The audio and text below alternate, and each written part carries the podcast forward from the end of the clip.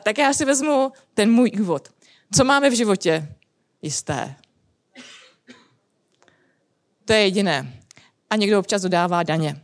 A my jsme tady od toho, abychom neřešili to, co je tady na tom obrázku a to, co je před ním. Ať už je to samotný aktivní život nás, nebo vašich pacientů, nebo pacientek, a, a nebo právě to období, které nemusí být spojenou s tou aktivitou, je spojeno s nějakou nemocí, s nějakým zdravotním omezením.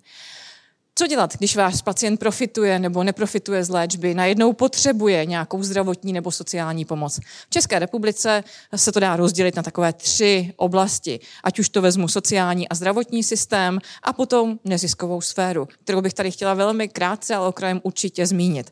Zdravotní a sociální systém právě rozebereme velmi podrobněji v tomto našem bloku. A pokud pacient profituje nebo neprofituje úplně z léčby, může potřebovat nějakou nárokovou nebo i nenárokovou pomoc, pomoc, kterou právě sociální nebo zdravotní systém nabízí. Co máme v té sociální sféře? Velmi zjednodušeně. Kdybych se měla věnovat veškerým zákonným úpravám a vyhláškám a jejich eh, paragrafových zněním, tak tady strávím 260 hodin, protože to je ten můj časoprostor, když to učím lékaře. 260 hodin na něm strávím.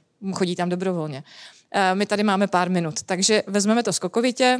Základem je prováděcí vyhláška o posuzování invalidity. Zdůraznuju, tato prováděcí vyhláška je z roku 2009, napsala se v roce 2007, je velmi zastaralá v nemalém množství terapeutických oblastech a proto jsem ráda, že tady mám paní doktorku Sládkovou, která vám z pozice praktického posudkového lékaře řekne, co od vás potřebuje znát. Eh, potom si ukážeme kousíček z té prováděcí vyhlášky.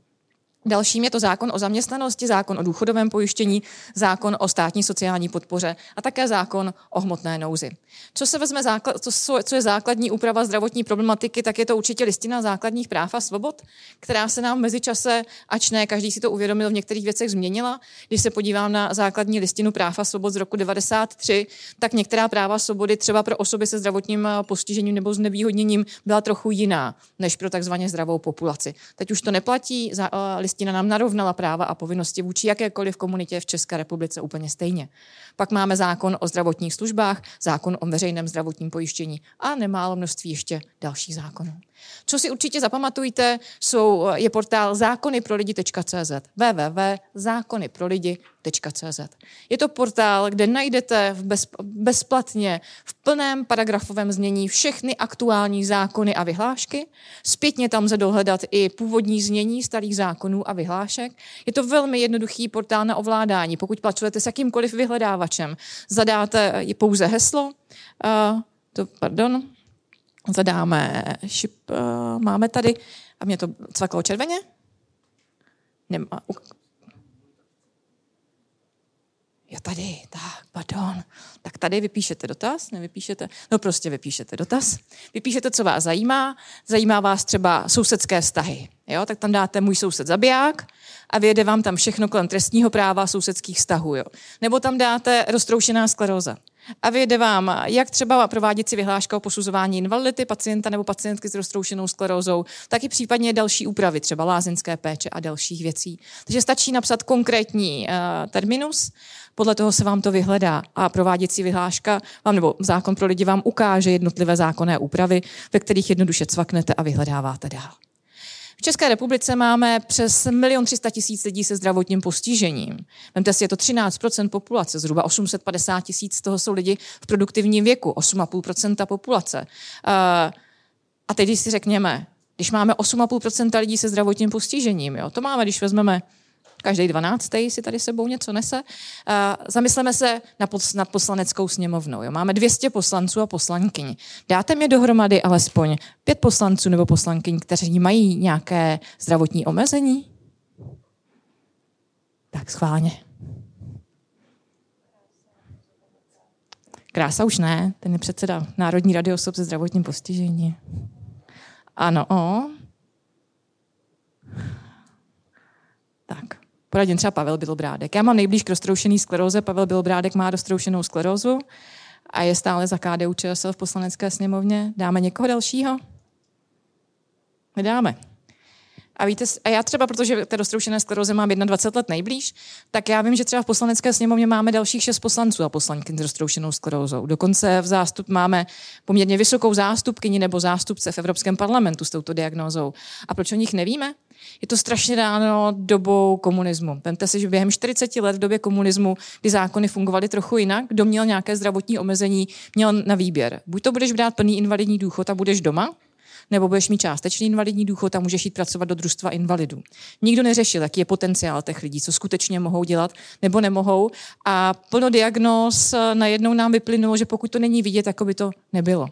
I vy se často můžete potýkat ze strany pacientů, eh, já se bojím mít pracovat, nebo bojím se žádat o invalidní důchod, protože bych přišel o práci nebo přišla o práci. Je to dáno opravdu minulostí, kde z minulosti tady předsudky jsou, neboť právě ty zákonné úpravy nám velmi omezovaly možnosti lidí, kteří brali nějakou státní sociální podporu pracovat, fungovat, ale to už neplatí. Právě listina práv a svobod nám to narovnala. Takže pracuje na plný úvazek a má třeba druhý stupeň invalidity, je to fungující. Ale o tom si potom řekneme bližší informace. To znamená, člověk, který má nějaké zdravotní omezení, vůbec nemusí brát žádný invalidní důchod nebo sociální dávky. Má nějaké zdravotní omezení, který, kterému nějakým způsobem omezuje jeho denní běžné aktivity. Ale systém na něj nahlíží jako člověka, který potřebuje nějakou pomoc. Základní kategorie postižení podle českého sociálního zdravotního systému dělíme do do těchto deseti podkategorií. Asi nemá cenu je tady podrobně číst, vy se s tím potýkáte dnes a denně. Je ale důležité, že třeba z pohledu sociálního systému vždy posuzujeme pouze jednu diagnózu. Ač pacient nebo pacientka má více do diagnóz, tak primárně se nahlíží na tu jednu, která je nejtěžší. Ty další jsou takzvaně doplňkové. Možná se nám to v systému začne do budoucna měnit, ale důležité je vědět, že pracujeme vždycky hlavní, s hlavní jednou kategorií, která nás zajímá. Když se zastavíme, které úřady to u nás řeší, tak státní sociální podporu řeší úřady práce a České zprávy sociálního zabezpečení. Někteří z vás možná řeknou, no ale co obecní úřady, známe z minulosti, hodně pomáhali lidem. Obecní úřady nám už do ničeho nemluví. Obecní úřady mohou pomáhat se sociálním bydlením, s parkovacím místem, mohou nebo nemusí mít sociálního pracovníka, který může provést toho občana daného města tím sociálním nebo i zdravotním systémem, ale nemusí. Primárně v sociálním systému máme úřad práce a České zprávy sociálního zabezpečení. Úřady práce řeší tzv. nepojistné sociální dávky. Jsou to dávky, které eh, nejsou závislé na tom, kolik jsme kdy vydělali, jak dlouho jsme pracovali, jak dlouho jsme studovali. Proto jsou nepojistné a mají nám pomoci v momentě, kdy řešíme nějakou životní situaci. Úřady práce pomáhají samozřejmě řešit rekvalifikace, práci, také průkazy mimořádných výhod, se kterými se můžete pravidelně potkávat. Ale pozor, můžou podporovat i drobné podnikání. Někoho, kdo byl třeba dlouhodobě nemocný, netroufne si jít zpátky do práce a chce svůj koníček přenést do režimu osoby samostatně výdělečně činné. Úřad práce ho může nejen po, po pomoci nebo může mu pomoci v rámci rekvalifikace, ale i zadat mu nebo pomoci mu i finančním způsobem. A pak tady máme Českou zprávu sociálního zabezpečení, kdy Česká zpráva řeší to zdravotní omezení jako takové. Česká zpráva rozhoduje o přidělení statutu osoby se zdravotním znevýhodněním. To je někdo, kdo má, já tomu říkám zjednodušeně, papír na nemoc, ale nebere žádný invalidní důchod, žádnou výplatu. Pak jsou to osoby se zdravotním postižením v prvním, ve druhém, ve třetím stupni invalidity a potom Česká zpráva sociálního zabezpečení řeší výplatu výplatu invalidních důchodů. To, že je někdo přiznán, to, že je někdo invalidní, neznamená automaticky, že pobírá invalidní důchod. Je to velmi podobné jako u starobního důchodu, pokud nemá dostatečně odpracováno, odstudováno, tak prostě nemá nárok na výplatu invalidního důchodu, a nebo naopak byl lempl, podnikal jako OSVČ, neplatil za sebe sociální pojištění a má smůlu. I na to systém pracuje, eh, funguje nebo myslí, pokud byl tím lemplem, může doplatit, ten dluh, který má vůči státu a potom má nárok na výplatu invalidního důchodu co trošičku považuji za nešťastné v systému, v momentě, kdy nám někdo trvale onemocní víceméně neměným stavem před 18. věkem eh, života, má třetí stupeň invalidity, tak vlastně má nejnižší, nejnižší výměru invalidního důchodu. Ať už třeba 10, 15, 20 let pracuje, vydělává vysoké peníze, ale stejně má tu nejnižší míru, ač má třetí stupeň invalidity. Takže ač máte před sebou pacienta nebo pacientku, který jeden pobírá první stupeň invalidity, druhý má trojku, tak ten trojkař může mít menší výplatu invalidního důchodu než ten člověk v prvním stupni invalidity. A vězte, že invalidní důchod není nic, za co by se dali koupit eh, pravidelně dovolené na Baleárách, na Maledivech. nebo i v Tatrách. Uh, opravdu není to, invalidní důchod není demotivace člověka k tomu, aby nepracoval. Eh, můj názor je, že invalidní důchod má sloužit tomu, aby se pacient nebo pacientka zlepšili kvalitu života. Ať už je to to, že si z toho zdravotního, sociálního nebo jiného systému nakoupí to, co skutečně potřebuje. Více rehabilitací, třeba podporu psychologů, anebo to, že se začnou vzdělávat a posunovat se dál. K tomu tady invalidní důchod má sloužit. Určitě to není demotivační nástroj k tomu, aby člověk nepracoval. Doba covidu nám přinesla pozitivní i negativní. Já jsem ráda, že minimálně to pozitivum, které můžu tady prezentovat, jsou stránky České zprávy sociálního zabezpečení a také úřadu práce. Jsou velmi jednoduché, staly se velmi přehledné. I pro vás jako lékaře je to velmi jednoduchý eh, teďka systém vyhledávání tiskopisů, konkrétních životních situací. Přibyl nám muž, dámy, takže už máme tři pány. Super. Tak děkujeme za poslech. Uh, takže se nám stal velmi přehledným a pro vás to může sloužit i jako jednoduché vodítko, protože na stránkách České zprávy sociálního zabezpečení i úřadu práce se začínají objevovat kazuistiky z praxe. Víceméně návody pro lékaře a lékařky, jak mají vyplňovat jednotlivé formuláře. Jsou tam popsané konkrétní životní situace. Takže když si nejste jisti, můžete otevřít tady stránky České zprávy sociálního zabezpečení, podívat se, jestli tam není nějaká životní situace, kterou řešíte u svého pacienta nebo pacientky a pomůžete si velmi interaktivně tam dohledat informace, které by se vám hodily při řešení těch takzvaně papírů. Určitě náš systém už nezná pojem občan se změněnou pracovní schopností. Ať ho někteří používají stále, eh, dohledáte ho v zákonech pro lidi v historii nikoli v současnosti. Opravdu rozeznáváme osoby se zdravotním postižením v prvním, ve druhém, ve třetím stupni a osoby se zdravotním znevyhodněním. A jak už jsem řekla, primární posuzování zdravotního stavu je vždycky jedna hlavní diagnóza. Uh, že je dobré vědět, že je, má to být motivace i lidí. Já často slychám, zejména od mladých pacientů nebo pacientek, já nechci být nazývána invalidním důchodcem nebo důchodkyní. Jo. Je to pro mě jako čeština je krásný jazyk, malebný, ale ošklivý v některých věcech. Vemte si, že když někdo, někomu přijde do života nějaká diagnóza, tak my říkáme, že ten člověk je nemocný, nemá moc, není mocný nad sebou, trpí. Jo. Často se objevuje, že ten člověk něčím trpí. Mm, trpí primárně, když se s tou nemocí nesmíří. Jo. Já mám lidi, kteří jsou na tom z mého pohledu strašně špatně a když řekne jim někdo, že trpí, tak říkají naopak. Mě nemoc přivedla úplně k novým věcem, ke kterým bych se normálně nikdy nedostal nebo nedostala. Je ale dobré, že v momentě, kdy má člověk takzvaně papír na nemoc od té České zprávy sociálního zabezpečení, tak se stává velmi důležitým pro trh práce. Každý subjekt bez rozlišení právní, uh, právního subjektu, to znamená škola, úřad, akciovka, nemocnice, Eh, restaurace, hotel. Každý subjekt na 25 zaměstnanců má povinnost zaměstnávat 4% lidí se zdravotním znevýhodněním, to jsou ti, co nepobírají invalidní důchod, nebo se zdravotním postižením, to jsou ti, kteří mají nárok na výplatu invalidního důchodu. Pokud tak nečiní, tak platí odvod do státního rozpočtu a zdůrazňuji, jedná se opravdu o odvod do státního rozpočtu. Nejde to zpátky do toho sociálního nebo zdravotního systému. Nejde to zpátky těm, kteří to potřebují. Opravdu za to máme třeba ty opravené dálnice tady, jo? třeba u nás. A a když uh, zaplatí ten odvod nebo nezaplatí ten odvod a nechce ho platit, tak mohou odebírat výrobky nebo služby z toho takzvaného chráněného trhu práce, o kterém si krátce řekneme.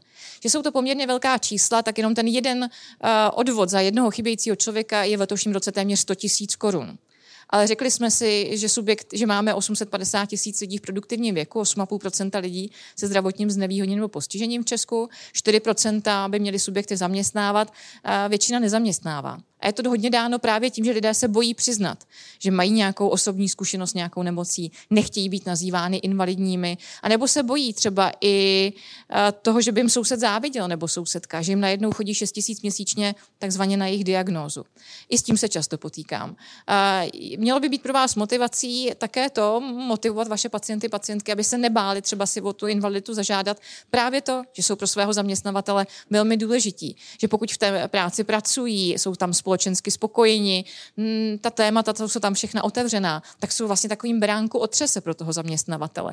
Protože ten zaměstnavatel v momentě, kdy takového člověka má, tak má ještě slavu na daní z příjmů, může pobírat různé příspěvky ze strany úřadu práce, ať už na rekvalifikaci, vzdělávání těch lidí, další pomůcky, má i slevu na, na sociálním pojištění. No ale pokud nejsou ti lidé v týmu oficiálně přiznaní nebo nejsou tam vůbec, tak ten odvod do státního rozpočtu v letošním roce za jednoho chybějícího člověka je 275 tisíc bez DPH, což jsou hodně vysoké částky. A když si vezmeme takovou běžnou základní školu na vesnici, má 50 zaměstnanců, včetně školní jídelny, pomocného personálu, tak vemte si, že by ta škola měla zaměstnávat oficiálně dvě osoby se zdravotním znevýhodněním nebo postižením. A pokud by měla nakoupit z toho chráněného trhu práce za nějakých 540 tisíc bez DPH, řekněme si, co taková škola o 50 zaměstnancích za půl milionu nakoupí. Jo? A často je to škola, která si ty peníze dá stranou a zaplatí odvod do státního rozpočtu. Odvede státu téměř 200 tisíc korun za to, že nezaměstnává někoho, kdo prodělal iktus, uh, onkologickou diagnózu, kdo má celiaky, i člověk, který má celiaky, má nárok třeba na první stupeň invalidity. Uh, a je to škoda, protože ty peníze, které by škola mohla investovat do platu učitelů, do lepších pomůcek, tak je prostě pustí dál už jsem zmínila chráněný otevřený trh práce.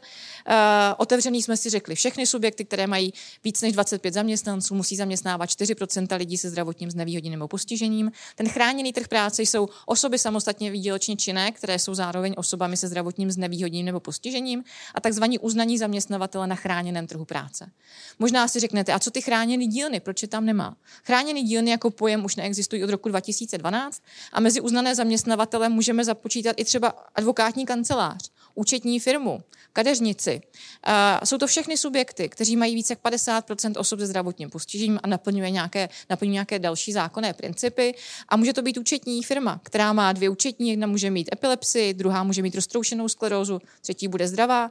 Už mají uh, podíl více jak 50% osob se zdravotním postižením a účetní služby mohou tomu otevřenému trhu práce na, nabízet právě v tom režimu náhradního plnění. Z toho důvodu se ustoupilo od pojmu chráněné dílny a už se bavíme právě jenom o těch uznaných zaměstnavatelích na chráněném trhu práce. Co nám přinesla předposlední novela zákonníku práce je také to, že zaměstnavatel nemá v době pracovní směny povinnost uvolnit zaměstnance k lékaři. Je to velmi důležité, proč třeba motivují některé naše pacienty primárně s roztroušenou sklerózou, aby se nebáli zažádat o ten status osoby se zdravotním znevýhodněním, protože opravdu zaměst, eh, zaměstnavatel může říct, ale vy mě nepojedete jako dneska, když máte práci do centra, které je vzdáleno 200 kilometrů. Vy tam pojedete někdy po práci. A už vidím, jak nejen vy jako praktičtí lékaři, ale i odborní specialisté pracují od 17 do 22 hodin primárně v sobotu, v neděli, že, když za něma pacienti můžou jezdit. To úplně nejde. Uh, Zároveň zaměstnavatel má od roku 2012 možnost vybrat konkrétního lékaře, pokud uvolňuje v době pracovní směny svého zaměstnance, ke kterému ten zaměstnanec pojede. A já říkám z pacientům, vemte si, že ten bonus právě pro vás je, to, že máte ten papír na tu svoji nemoc, té zprávy sociálního zabezpečení, protože zaměstnavatele v ten moment můžete požádat, ať vám dá na nějaké dny osobního volna, dopředu s vámi naplánuje pravidelné cesty k lékařům, anebo nyní už vidím u zaměstnavatelů u nemalého množství, už není to jak pár mých prstů na rukách, ale opravdu několik desítek, stovek zaměstnavatelů dělá pro osoby, které přijdou s tím papírem a přiznají se, že mají nějakou osobní zkušenost se zdravotním postižením nebo s nevýhodněním a požádali si na zprávě sociálního zabezpečení o rozhodnutí dětí, tak eh, motivují třeba tím, že jim dávají automaticky pět dnů osobního volna navíc, nebo nějaké sick day, nebo podobné věci. Stránky úřadu práce jsou také eh, díky covidu změněné, jsou jednoduché, přehledné, sami se v nich můžete jednoduše zorientovat, ať už v rámci průvodníku nebo jednoduchým eh, motivačním vyhledáváním.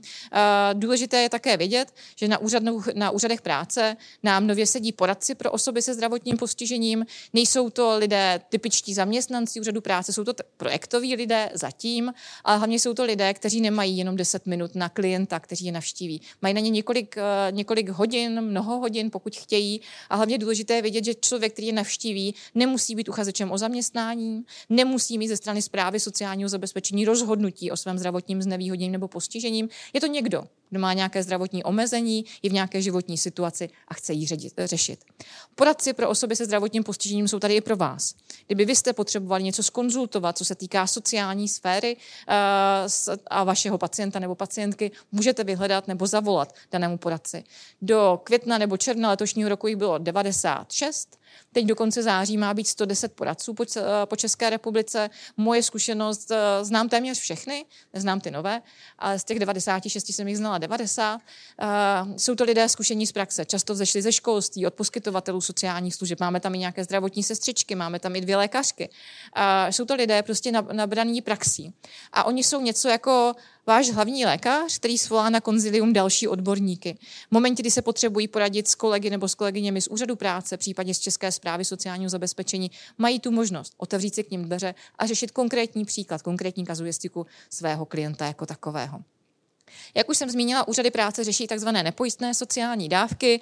S nimi se můžete potýkat v rámci vyplňování různých formulářů. Asi nejčastěji jsou to příspěvky na péči, se kterými se potýkáte, příspěvek na mobilitu, příspěvek na zvláštní pomůcku, a také možná dávky hmotné nouze, se kterými se můžete potkat nikoli, že byste k tomu nutně něco vyplňovali, ale můžete se potkat s někým, kdo se dostal do, kom- do komplikované životní situace, za kterou si úplně nemohl a tuto dávku může žádat. Já bych na chtěla vypíchnout mimořádnou okamžitou pomoc. Je to dávka, která se může týkat koho, uh, kohokoliv z nás. Je to jednorázová dávka v částce 54 tisíc korun, kterou lze čerpat ročně, když se dostaneme do nějaké mimořádné životní situace.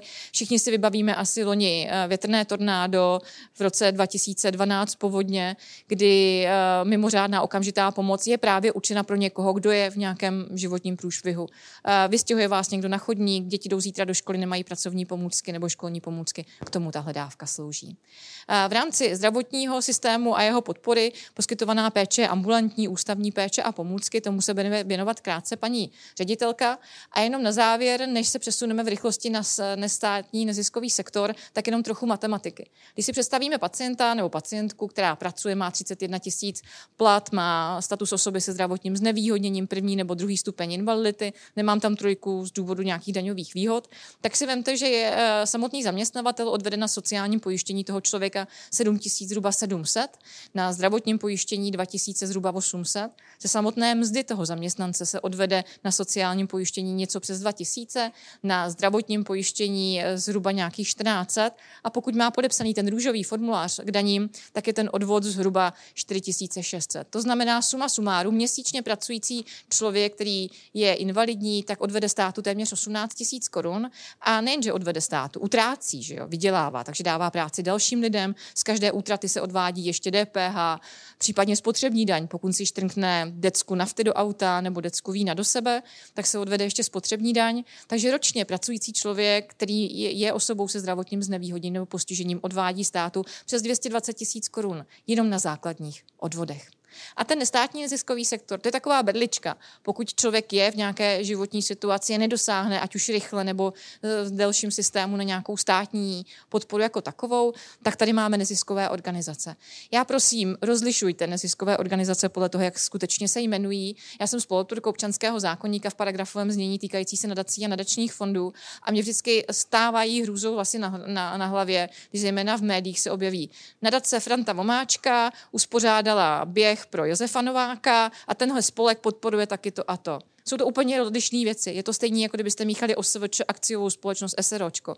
Každá, každá právní forma neziskové organizace má speciální úpravu, velmi se liší a je důležité to odlišovat. Tady se mi jenom dala základní výtah, že to je fakt jako komplikovaný. S, čím, s kým se vy nejčastěji můžete potkat a kdo asi umí vytrhnout velmi rychle ten spaty někomu, kdo je v obtížné životní situaci, má v rodině alespoň jedno dítě a někdo v té rodině je zdravotně postižený, je, je nadace Dobrý anděl. Nadace Dobrý anděl umí velmi dobře individuální podpory. Já jsem v této nadaci u uh, diagnóz, které Eh, které jsou vzácné, takzvaně jsou vzácné diagnózy, kdy řešíme velmi individuální žádosti, jinak u nadace dobrého, do, Dobrý anděl to funguje tak, že v momentě, kdy žadatel získá podporu, tak podpora mu běží po dobu 12 měsíců 6 tisíc korun měsíčně, takže ten člověk ví, že každý měsíc získá 6 tisíc korun pravidelně ke konkrétnímu datu po dobu 12 měsíců. Ty podpory lze opakovat a je to něco, co opravdu může tu rodinu nebo tu dvojici nebo někoho udržet nad vodou poměrně dlouhodobě. Pak jsou tady individuální pomoci ze, ze strany nějakých nadací. Vytáhla jsem ty největší, které nejvíc rozdávají v rámci individuálních podpor. Je to nadace JNT, nadace Sirius. Pak tady máme konto bariéry, což je jedna z největších nadací, a zároveň konto bariéry umožňuje otevřít veřejné sbírky ve spolupráci nebo a také eh, portál Donio.cz. Máte někoho, kdo je v obtížné životní situaci, někdo mu chce uspořádat sbírku na hasičském plese. Nepouštějte nikoho, ať si pořádá svoji vlastní sbírku. Sbírky jsou ze zákona velmi komplikované v rámci vyučtování, v rámci povolení. Je dobré využít konto bariéry nebo Donio, kteří umí zakládat veřejné sbírky do 24 hodin, vyznají jednotlivé právní úpravy a umí si s tím poradit. A hlavně Každá koruna, která tam byla vložena, je zároveň poslána dál. Pak jsou to další individuální pomoci, ať už nadačního fondu Algo, nadace Agrofert, nadace Jistota komerční banky, která do loňského roku byla učena pouze pro zaměstnance komerční banky. Teď se rozšířila i dál. A co je nejdůležitější? Asi tyhle dva portály. Fórum dárců, které združuje všechny české nadace nadační fondy a zaměstnanecké nadace nadační fondy. A pokud někdo potřebuje pomoc, může se na Fórum dárců obrátit a tomu doporučí konkrétní nadaci nebo nadační fond, který by mu mohl pomoci. A také Enroska. Určitě všichni známe kuře, eh, které běží v české televizi. Je to jeden z mnoha projektů Enrosky, která mimo jiné eh, rozděluje i nemalé množství různých evropských sociálních podniků mezi eh, ty spolky obecně prospěšné společnosti a ústavy, které dělají tu regionální, tu podpůrnou činnost jako takové. Já vám děkuji za pozornost